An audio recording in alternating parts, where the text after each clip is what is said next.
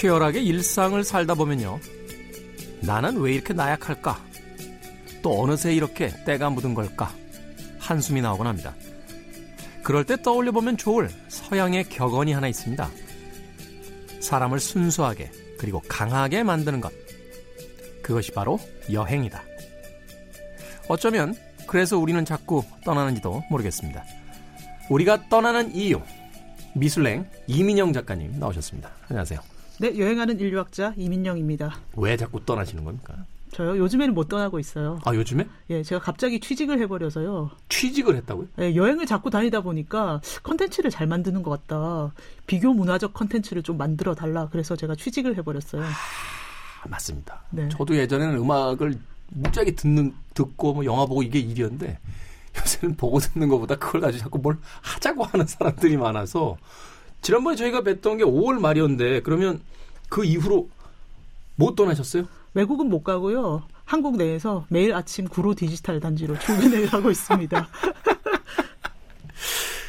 뭐 그것도 작은 여행이죠. 네, 좋아요. 네. 여행이라는 게 뭐 경계선을 넘는 것만이 꼭 여행은 아니니까. 네. 뭐 그렇다 할지라도 어 뭐 여행 전문가시니까 음, 앞서서의 질문 다시 한번 드려볼게요. 우린 왜 자꾸 떠나는 겁니까? 아, 여러 가지 이유가 있는데 제가 볼 때 이게 시대마다 좀 의미가 변하는 것 같아요. 그래서 제가 박사 논문에 쓰려고 네. 나름 네 가지로 나누어 놨는데 89년도에 우리나라가 세계 여행 자유 해외 여행 자유화가 됐잖아요. 전두환 정권 시절이죠? 네 네 네. 노태우 때 아닌가요? 89년. 아 노태우 때군요. 예, 예. 네네네. 네, 그래서 89년 이전에는 엘리트만 그 여권을 만들어서 외국으로 나갈 수가 있었는데 그때는 굉장히 민족주의적 여행 문화였다고 생각을 하고요. 네. 두 번째는 이제 90년대 이때는 누구나 나갈 수 있었지만 그래도 대학생 위주로 많이 나갔고 이때도 여전히 민족주의적이고 집단주의적이고 그래서 이제 대형 여행사에서 공장식으로 막 패키지 상품을 만들어서 팔아도 잘 팔리던 시절이죠. 일단은 나가는 게 목적이었죠. 그렇죠. 가서 이렇게 인증샷 찍고 그 뭐 사진도 사진입니다만 외국이라는 것을 아마 경험해본 첫 번째 세대가 지금 아마 저 486, 586이라고 불리우는 그쵸. 그 세대들이 아니었나 하는 생각이 들어요. 저도 기억이 나는 게 제가 89학번이었는데 방학이 되면 아르바이트 하던 친구들이 그러니까 배낭여행이라고 그랬죠. 그렇죠. 이번에 어디 간다. 네. 그럼 막 친구들이 우와 막 이러면서 그 부러워했던 그런 분위기가 지금 기억이 납니다. 예, 그때는 그랬고 이제 2000년대에 접어들면서 인터넷이 발달을 했잖아요. 네. 네, 그래서 한국인과 그 한국인 게스트와 거기 있는 이제 뭐 호스트라고 할까요? 거기 있는 사람들이 직접 연결이 돼가지고 이제 취향별로, 테마별로 그리고 개인 개인주의적으로 그리고 또 소비를 하면서 이렇게 좀 자유로운 여행 문화가 생긴 것 같고 네. 그다음에 2010년대가 이제 요즘인데 스마트폰이 생기고 그다음에 뭐 글로벌 소프트웨어 되게 많이 있잖아요. 뭐 부킹닷컴이라든가 뭐 에어비앤비라든가 또 소셜 미디어 이런 거 통해 가지고 사람들이 이제 과시를 하기 시작해서 뭐 저는 이렇게 이름을 붙이는데 여행 자본의 시대가 됐고 여행 영웅의 시대가 됐다. 아. 네. 그렇죠. 사실은 올려야죠. 그렇죠. 어, 과시하러 가는 거죠. 21세기에 우리는 올리기 위해 태어났잖아요. 네. 어, 네. SNS에 올리기 위해. 그러니까 사실 본질은 그렇게 크게 변한 건 없는 것 같아요. 그러니까 낯선 것을 보고 그것을 통해서 이제 자신의 어떤 가치를 드러내려고 하는 어, 인간의 어떤 그 욕망이 결국은 이 여행 산업이라는 걸 이제 계속해서 만들어내는 것 같은데 과거에는 이제 견문을 넓힌다. 뭐 이런 표현을 썼거든요. 그렇죠. 80년대에는 한국인이 외국에 나가는 것 자체가 너무 힘든데 우리나라만 이렇게 섬처럼 그 외국에 못 나가고 좁은 데 있다 보니까 너무 세계 정세에 뒤처진 거죠. 그래서 사람들이 나가면은 뭐라도 하나라도 더 배워 오려고 하고 또 그 세계사 시간에 배웠던 그런 현장들 다 가보려고 정말 열심히 공부하고 다녔는데 네. 점점 그럴 필요가 없어진 거죠. 왜냐하면 이제 그 텔레비전과 인터넷의 시대에 어, 굳이 우리가 프랑스나 영국에 대해서 알려고 할 때 안 가도 되잖아요. 네이버 치면 다 나오니까요. 집에서 다 할 수 있으니까 네. 그런 데서 사실은 이제 앞서 얘기한 것처럼 어떤 대의적 명분의 여행이 이제 소위 소비적 그리고 쾌락적인 여행으로 이제 변화해 가는 것 같다라고 설명을 해주신 것 같습니다. 네. 자 그러면 이 여행에 대해서 일단 어, 여행의 그 변화에 대해서 어, 오늘 이야기를 좀 나눠볼 텐데 그 전에 오늘 어, 그러면 시대 행감이 되는 건가요? 시대 행감 네. 아, 그, 그 남의 프로 해보셔가지고 프로그램명을 네. 자의적으로 뭐 괜찮네요 시대 네. 행감 네 그 여행에 대한 이야기를 하기 이전에 최근에 이제 아무래도 여행 전문가들이라고 한다면 한일 관계에 따른 그 여행 이슈들이 제일 많이 거론이 될 것 같아요. 일본 쪽에서 나오는 보도에 따르면 한국인 예약이 이제 90%까지 줄어든 그런 지역도 어. 있다라고 하고 네. 국토부의 한금 통계를 보니까 한 12에서 13% 정도가 감소가 했다. 뭐 어떤 또 통계는 일주에 4만석 이상의 그 비행 티켓이 사라졌다. 뭐 이런 이야기도 아이고, 하는데 네. 여행업계 쪽에서는 이 상황에 대해서 어떻게 봅니까? 그 일본 쪽 여행 업계에 계신 분들은 큰일 났다 뭐 이런 말들을 하시지만 또 그 인도네시아나 동남아 쪽에 계신 분들은 그래 우리나라 여행 체질 개선해야 돼 이런 식으로 자기들 좋은 대로 해석하기 나름이죠. 네. 제가 여행 그 전문가들 몇 분 아는데 일본 여행 그 가이드 제공하는 회사 대표님은 지금 거의 멘붕 오셨고요. 그렇죠. 인도네시아 관광청에 계신 분 계신데 어, 이분은 하루에 포스팅을 어, 맞아요, 한 맞아요. 10개씩 올리세요. 아, 저랑 공동 패친인 것 같네요. 아, 네. 그렇군요. 그러니까 이렇게 좀 뭐라고 할까. 아, 여행의 어떤 패러다임이 좀 변하는 네. 이런 어떤 요인이 됐다라고 얘기를 할 수 있겠네요. 네. 자, 여행의 변화. 음, 대의적 의미의 여행에서 이제 개인적 의미의 여행으로 변하는 과정. 이걸 어떤 걸 좀 짚어가면서 쫓아가 보면 효율적일까요? 그거를 가장 잘 보여주는 게 그 시대의 베스트셀러가 된 여행기인 것 같아요. 아, 그럴 수 있겠네요. 네네. 그래서 89년 이전에 제일 유명한 여행기 뭔지 아세요? 89년 이전의 여행기요? 네, 우리나라에서 해초 스님 이후로 최- 어, 정말 많은 곳을 여행한 최초의 한국인. 해초 스님이 이후로. 네, 네, 신라 시대 이후로. 아, 굉장히 몇백 년이 지난 뒤인데 그렇죠. 그동안 없었던 거죠.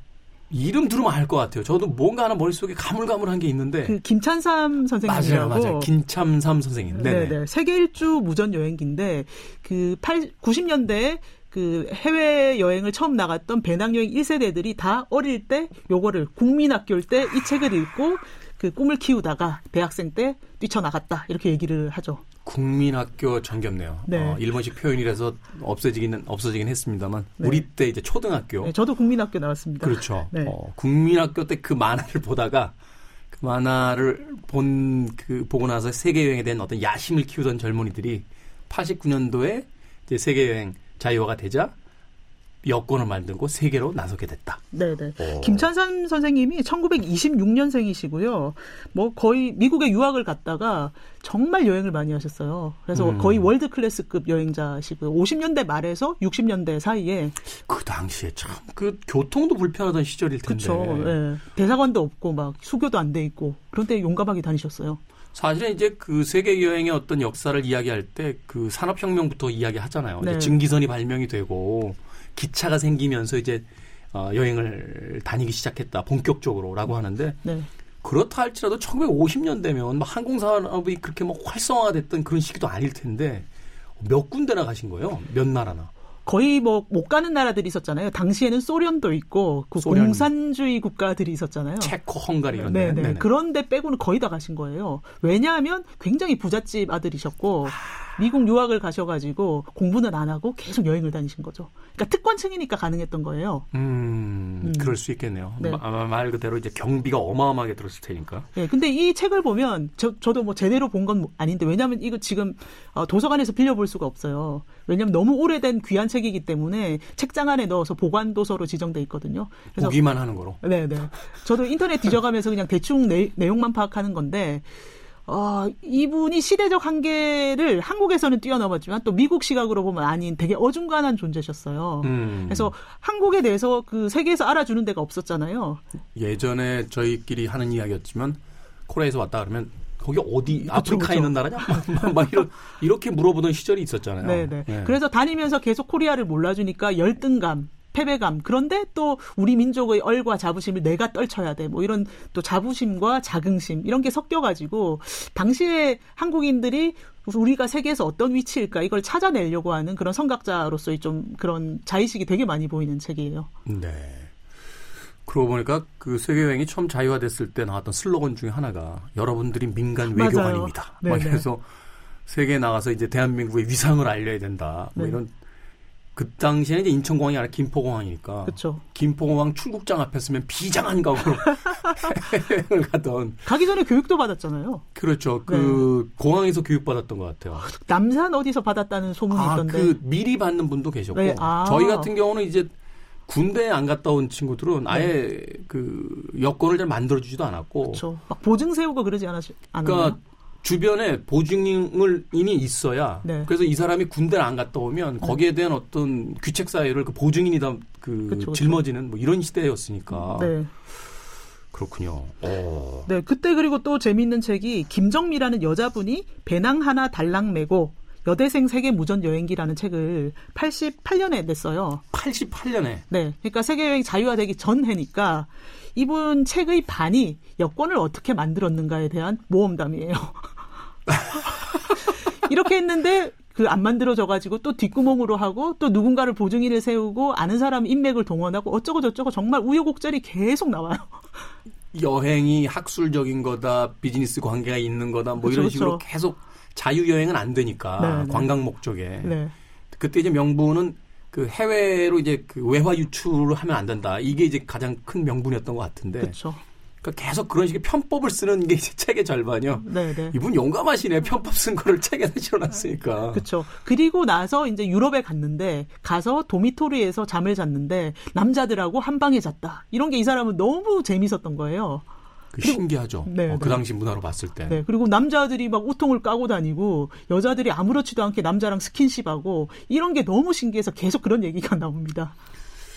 맞아요. 그때는 그 해외 토픽 같은 게 에, 나올 때 사실 그 해외 토픽이 굉장히 재미있는 코너였어요. 해외에 대한 소식을 그때 이외에는 볼 수나 들을 수가 없으니까. 근데 유럽에 가면 막 길거리에서 연인들이 키스합니다. 막 이런 게 뉴스였고. 네. 야, 쟤들 봐라, 막, 막 이러면서 그 더운 날씨에 막 웃돌이 벗고 나온 그 공원에서 막 그 선탠하고 있는 그 북유럽 사람들 보면서 어, 막 신기하다 막 이렇게 보던 그런 시절이었으니까. 네. 그래서 그런 좀 새로운 문물을 보여주면서 또 한국 사람 만나면 저녁에 김치와 소주를 함께하면서 우리는 한민족 막 그러면서 이번에 뭐 어떤 걸 느꼈나 새로운 정보도 서로 공유하고 뭐 그러던 시절이었죠. 네. 음. 사실은 이런 이야기만 이제 하니까 우리의 이제 첫 해외 여행들이 굉장히 그 낭만적이었던 것을만 비춰질 수 있습니다만 사실 젊은 세대들 잘 모르는 뉴스들이 좀 있을 거예요. 최근에 그 중국 분들이 자꾸 해외여행 가서 그 이상한 일 한다. 네.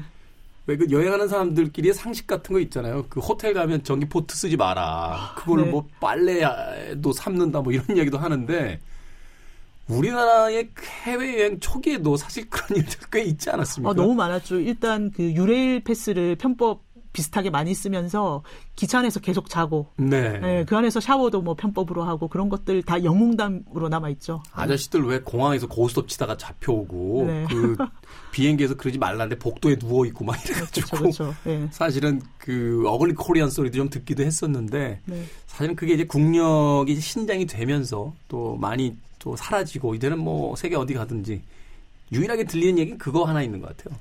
유적지에 제발 저 등산복 입고 오지 아. 마시라고 그거 정도만 입고. 근데 제가 3년 전에 루브르 미술관 가가지고 보니까 한국인이 옷 제일 잘 입었더라고요.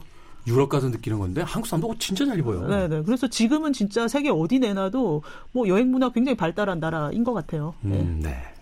자, 김첨삼의 세계 일주 무전 여행기에서 김정미의 배낭 하나 달랑 메고 여기까지가 이제 80년대를 대표하는 네. 여행의 어떤 책자들인데 그 이후에는 이제 어떤 책들이 또 새로운 여행을 대변하게 됩니다. 저는 90년대를 또 두 가지만 뽑자면 첫 번째는 류시화의 하늘 호수로 떠난 여행. 아, 유시화. 그리고 한비아의 아, 그 이름 되게 복잡하죠. 바람의 딸 걸어서 지구 세 바퀴 반 시리즈.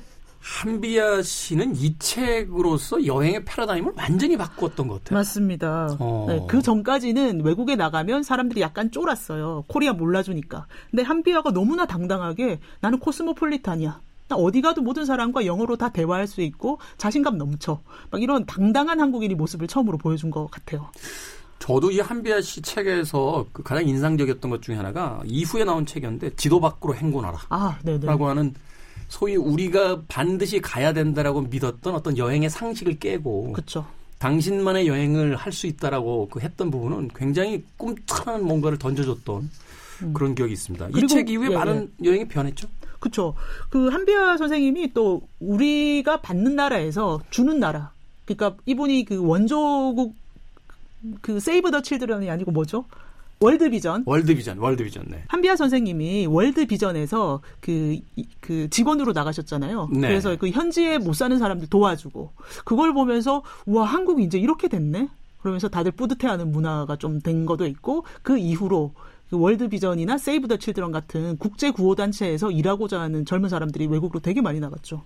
그렇죠. 사실은 그 오드리 헵번이 유니세프 대사를 한 이후에 어, 전 세계적으로 그 많은 관심들이 생기기 시작했고 우리나라도 사실 뭐 월드비전, 세이브 더 칠드런, 유니세프 이런 대사들이 그 해외 나가서 참 많은 것들을 이제 베풀고 있는데 1950년대 그 세계 최 빈국에서 이제 어 해외에 나가서 이제 우리의 이름을 좀 긍정적인 면으로서 이제 알릴 수 있는 그런 활동도 하고 있다는 건 참 뿌듯한 것 같아요. 제가 이 바둑 TV를 주로 보는데요.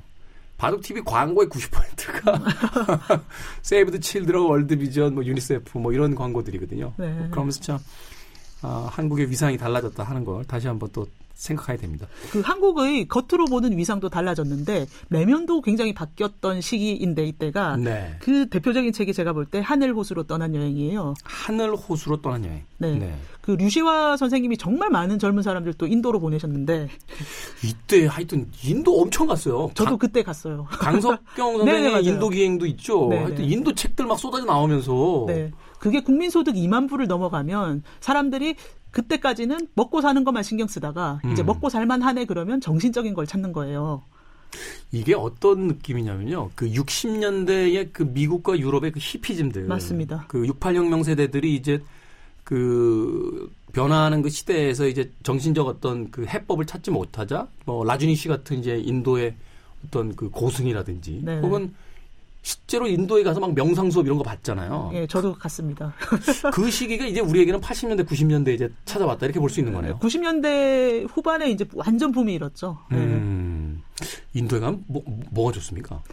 아, 당시에 좀 영웅 심리가 생기는 게 좋죠. 저도 그때는 그랬는데요. 지나고 나니까 다 참 필요 없었어요. 네. 우리 생선 작가가 네. 아, 인도 또 갔어요. 네. 하여튼 남들 하는 건 다 해야 돼서. 그렇죠. 가가지고 맨 그 포스팅에 무슨 정신적 깨달음을 얻은 건 아니고 외롭다, 배고프다, 아, 솔직하신 분이네요. 덥다 네. 이런 것만 올리고 있는데. 네네. 네.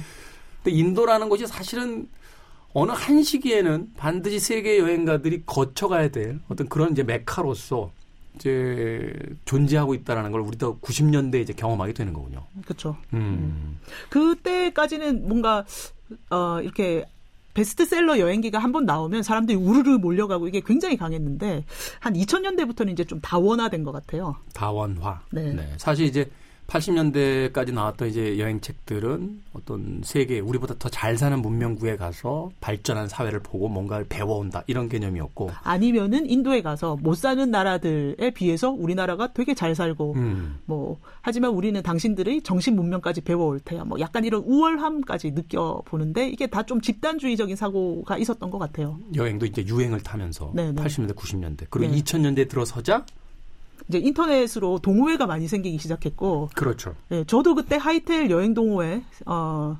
세계로 떠나는 기차였나? 하이텔에 계셨군요. 네, 네. 전 천리안 영화 서클에서 좀 아, 네, 왔다 갔다 했습니다. 네, 네. 그래서 이제 인터넷에서 자기 취향이 맞는 사람들끼리 끼리끼리 정보를 공유하면서 막 문화가 굉장히 다원화된 것 같아요. 저도 그 시기를 거쳐보니까. 네. 네. 그래서 이때 나온 여행기 중에 이제 제가 기억하는 게 일단 김남희 씨라고. 김남희. 네. 네. 제목이 되게 당시 시대상을 담고 있는데요. 소심하고 겁 많고 까탈스러운 여자 혼자 떠나는 걷기 여행. 이 시리즈를 네 권을 내셨어요. 네. 네. 사실은 이제 여행에 있어서도 그 남녀의 성 차이가 좀 낮잖아요. 그쵸. 그 여성들 같은 경우는 사실 그 위험에 또 취약한 부분들이 있기 때문에 어, 낯선 해외 여행을 특히나 이제 도시가 아닌 어떤 자유여행 같은 것을 할 때 어떤 그 불안감들이 있었는데 이제 그런 것을 이제 겨냥해서 어떻게 하면 이제 좀 더 편안하고 안전하게 할 수 있는가 뭐 이런 이제 시리즈들이 나오기 시작하는 거군요. 네, 그리고 그 전에는 뭐 한비아 선생님도 그렇지만 내가 한국의 대표를 내가 한국을 대표하고 그다음에 나는 굉장히 용맹하고 어, 그 용감 무쌍하게 잘 다닌다 이런 걸 좀 과시하는 여행을 많이 했는데 김남희 선생님은 그냥 자기를 있는 그대로 드러낸 거예요. 나 소심해, 음. 나겁 많아, 까탈스러워. 근데도 하루하루 막 고민하면서도 꾸준히 다니는 거예요. 자기 아. 마음이 닿는 대로. 의미가 있네요. 이제 개인적 그러니까 네. 어떤 여행의 대의에서 조금 벗어나서 맞춤, 나의 네, 어떤 내면에서 진짜 원하는 여행 뭐 네. 이런 곳으로 이제 2000년대부터 이제 바뀌기 시작하는 거네요. 네, 네. 그래서 국토 종주도 하시고 스페인 산티아고 정, 말 초반기에 책을 내셨죠. 2006년도에. 산티아고. 네, 네. 그 이후로 산티아고 책이 엄청 많이 나왔죠. 지금까지도. 그것도 일종의 유행인 것 같아요. 산티아고 엄청 가시더라고요. 네, 네. 거기 이제 트레킹 하는 거잖아요. 그쵸. 그 장기간 트레킹을 하면서 이제 그거를 이제 완주하면서 그 오직 걷는 행위를 통해서 이제 뭐 자기 자신과 만난다 이런 건데 사실 그게 분명히 맞는 이야기는 하죠. 대부분의 베스트셀러 여행기들 보면 이제 제가 제일 좋아했던 게그 프랑스 의 저널리스트가 쓴 나는 걷는다라고 네, 하는 네. 전 세계를 걸어서 여행한 자의 그 이야기인데 그러면서 또 그것도 묘한 어떤 여행 상품으로서의 그 유행 같은 게 또 분명히 있는 것 같아요. 그쵸. 산티아고 섹션 하나 따로 있잖아요. 아, 그쵸, 그쵸. 요즘에 거의 뭐 100권 가까이 나왔을 것 같은데. 네, 네. 네. 그럼에도 계속 팔려 나간다는 건 그 산티아고 여행기가 주는 어떤 뭐 특별한 면이 분명히 있긴 있는 것 같은데. 그 순례자는 딱 개인이 되잖아요. 뭐 국가와 민족과 뭐 명예와 이런 거 다 짊어지지 않아도 되고 딱 자기 내면만 보면 되는 거니까 음. 그게 지금 시대 정신이랑 잘 맞는 것 같아요. 그래서 그러니까요. 산티아고 순례기 저도 좀 이렇게 훑어봤는데 볼 거 아무것도 없던데. 그 황무지를 그냥 네. 걸으면서. 네. 어. 아 근데 저는 너무나 재밌게 여행을 해가지고요. 아, 다녀오셨어요? 예, 예. 저 어떻습니까? 2008년에 갔는데 네. 미- 제가 미용실에 갔는데 어떤 손님이 그 산티아고 순례를 하고 오신 거예요. 그래서 거기 가서 되게 좋았다, 뭐 걸었던 체험을 얘기하시면서 되게 맛있었다고 하시는 거예요. 맛있었다? 네, 그래서 음식들이. 네, 하몬이라는 돼지고기 생햄으로 멜론을 싸 먹었는데 너무 맛있고 와인이 너무 싸다 그 얘기를 하는데 제가 빡 꽂힌 거예요. 아. 저거를 먹어봐야겠다. 그래서 저도 이제 2주인가 있다가 산티아고로 떠났죠. 아니, 그게 막 그렇게 2주 있으면 막 떠날 수 있고 막 이런 겁니다. 아, 제가 그때 백수여가지고. 네. 그리고 떠났는데 제가 걷는 거는 사실 하나도 힘이 안 들었어요. 저도 물집 좀 잡히고 그러면 여행기 썼을 텐데 네. 물집 그 준비를 다 해갔거든요. 바늘이랑 실이랑.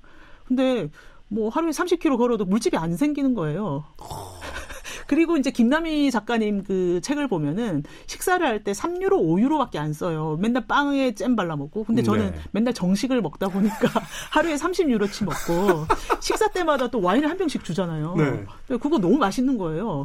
그래서 하루에 와인 두 병씩 기본으로 마시고 계속 그냥 맛있게 다녔고요. 서양 사람들하고 또 식사하면서 얘기하다 보면 2시간, 3시간이 그냥 지나가요. 음. 그래서 저는 산티아고가 고난과 뭐 자기 극복의 여행 이런 게 전혀 아니고 맛있는 여행. 네, 맛있는 여행이 됐어요. 아, 이게 이제 여행을 어느 측면에서 접근하냐에 따라서 같은 여행지도 완전히 다른 여행으로 비춰지게 되는 어, 그런 게 분명히 있군요. 그래서 2000년대 후반부터 저랑 좀 비슷하게 이렇게 좀 색다른 각도로 여행을 하는 사람들이 좀 늘어난 것 같아요.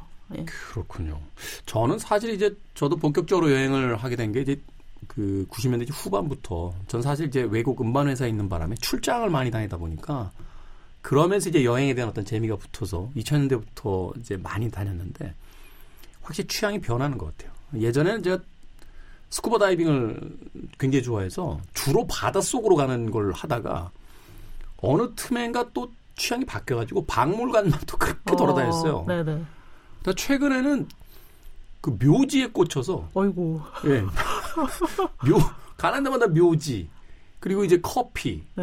뭐 이런 쪽으로 이제 여행이 변하기 시작하더라고요. 계속 테마 여행을 테마를 바꾸면서 다니시네요. 예. 왜냐하면 이제 그 저는 사실 이제 안 가본 나라에 가보자라는 욕망보다는 내가 맛있었던 음. 곳 기억에 남는 곳을 다시 가보자라는 쪽으로 이제 많이 변하다 보니까 쉽게 얘기해서 뭐 파리나 런던을 가도 한번 왔다 가면 뭐 에펠탑하고 루브를 한번 본 건데 또 거기 가냐 이렇게 이야기할 수 있는데 이게 와인으로 바뀌고 커피로 바뀌고 박물관에서 미술관으로 가고 막 이러니까 같은 도시를 우리가 며칠 만에 다 볼 수는 없잖아요. 그렇죠. 그러니까 사실은 테마가 바뀌면서 늘 새롭게 그 도시를 또 다니는 게 아닌가 하는 또 생각이 들더라고요. 이게 2010년대 풍경인 것 아, 같아요. 그렇습니까? 네네. 저도 자꾸 테마 바꿔가면서 아, 요새 어떤 테마? 주로 저는 이제 미식 여행이죠. 미식 여행. 예, 그때 스페인 이후로 어그 그때 그 까미노 데 산티아고를 걷고 나서 안달루시아에 갔다가 어느 되게 배고프고 식당이 다 문 닫은 시간에 너무 배가 고파가지고 찾다가 어느 식당에 들어갔는데 그 아랍 식당에서 쌀밥을 주더라고요.